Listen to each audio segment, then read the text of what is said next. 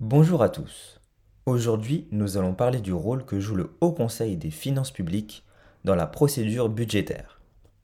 Le Haut Conseil est un organisme indépendant créé par la loi organique du 17 décembre 2012 et placé auprès de la Cour des comptes.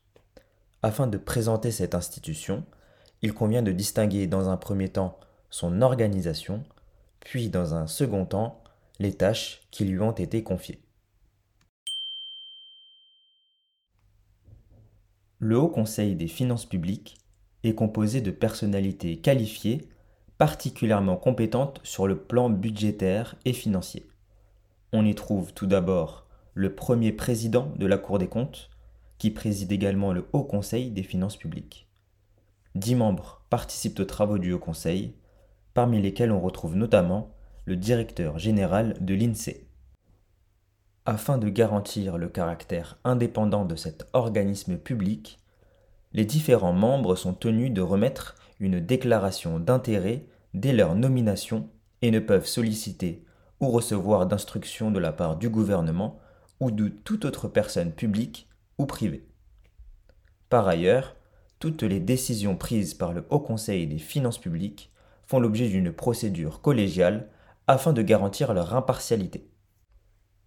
Pour exercer ces missions, le Haut Conseil peut procéder à l'audition des représentants des différentes administrations financières ou à des personnalités extérieures, mais aussi réaliser des demandes d'information auprès du gouvernement. Le Haut Conseil des finances publiques remplit essentiellement deux missions, précisées aux articles 61 et 62 de la loi organique relative aux lois de finances appelée LOLF.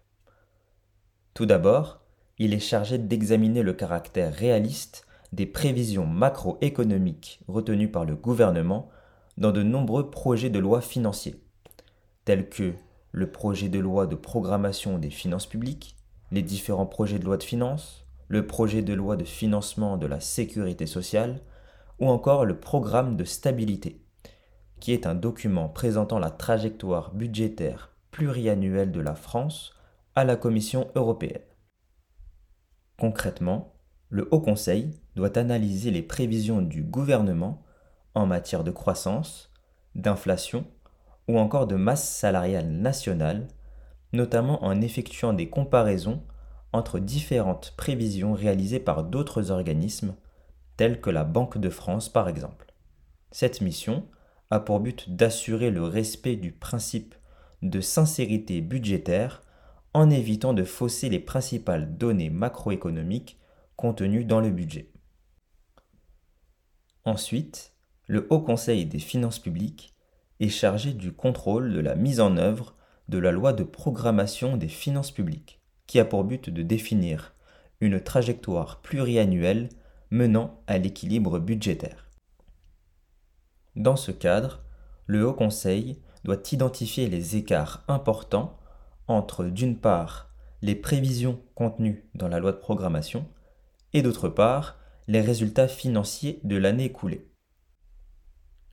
Lorsqu'un écart important est identifié, le gouvernement doit exposer les raisons ayant conduit à un tel écart et présenter les mesures de correction à mettre en œuvre afin de revenir à la trajectoire budgétaire défini dans la loi de programmation.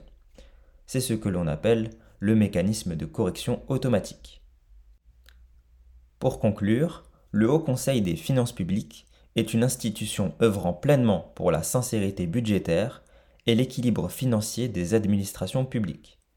Bien que les avis rendus par le Haut Conseil ne soient pas contraignants juridiquement pour le gouvernement, il est difficile pour ce dernier de les ignorer, du fait de leur caractère public.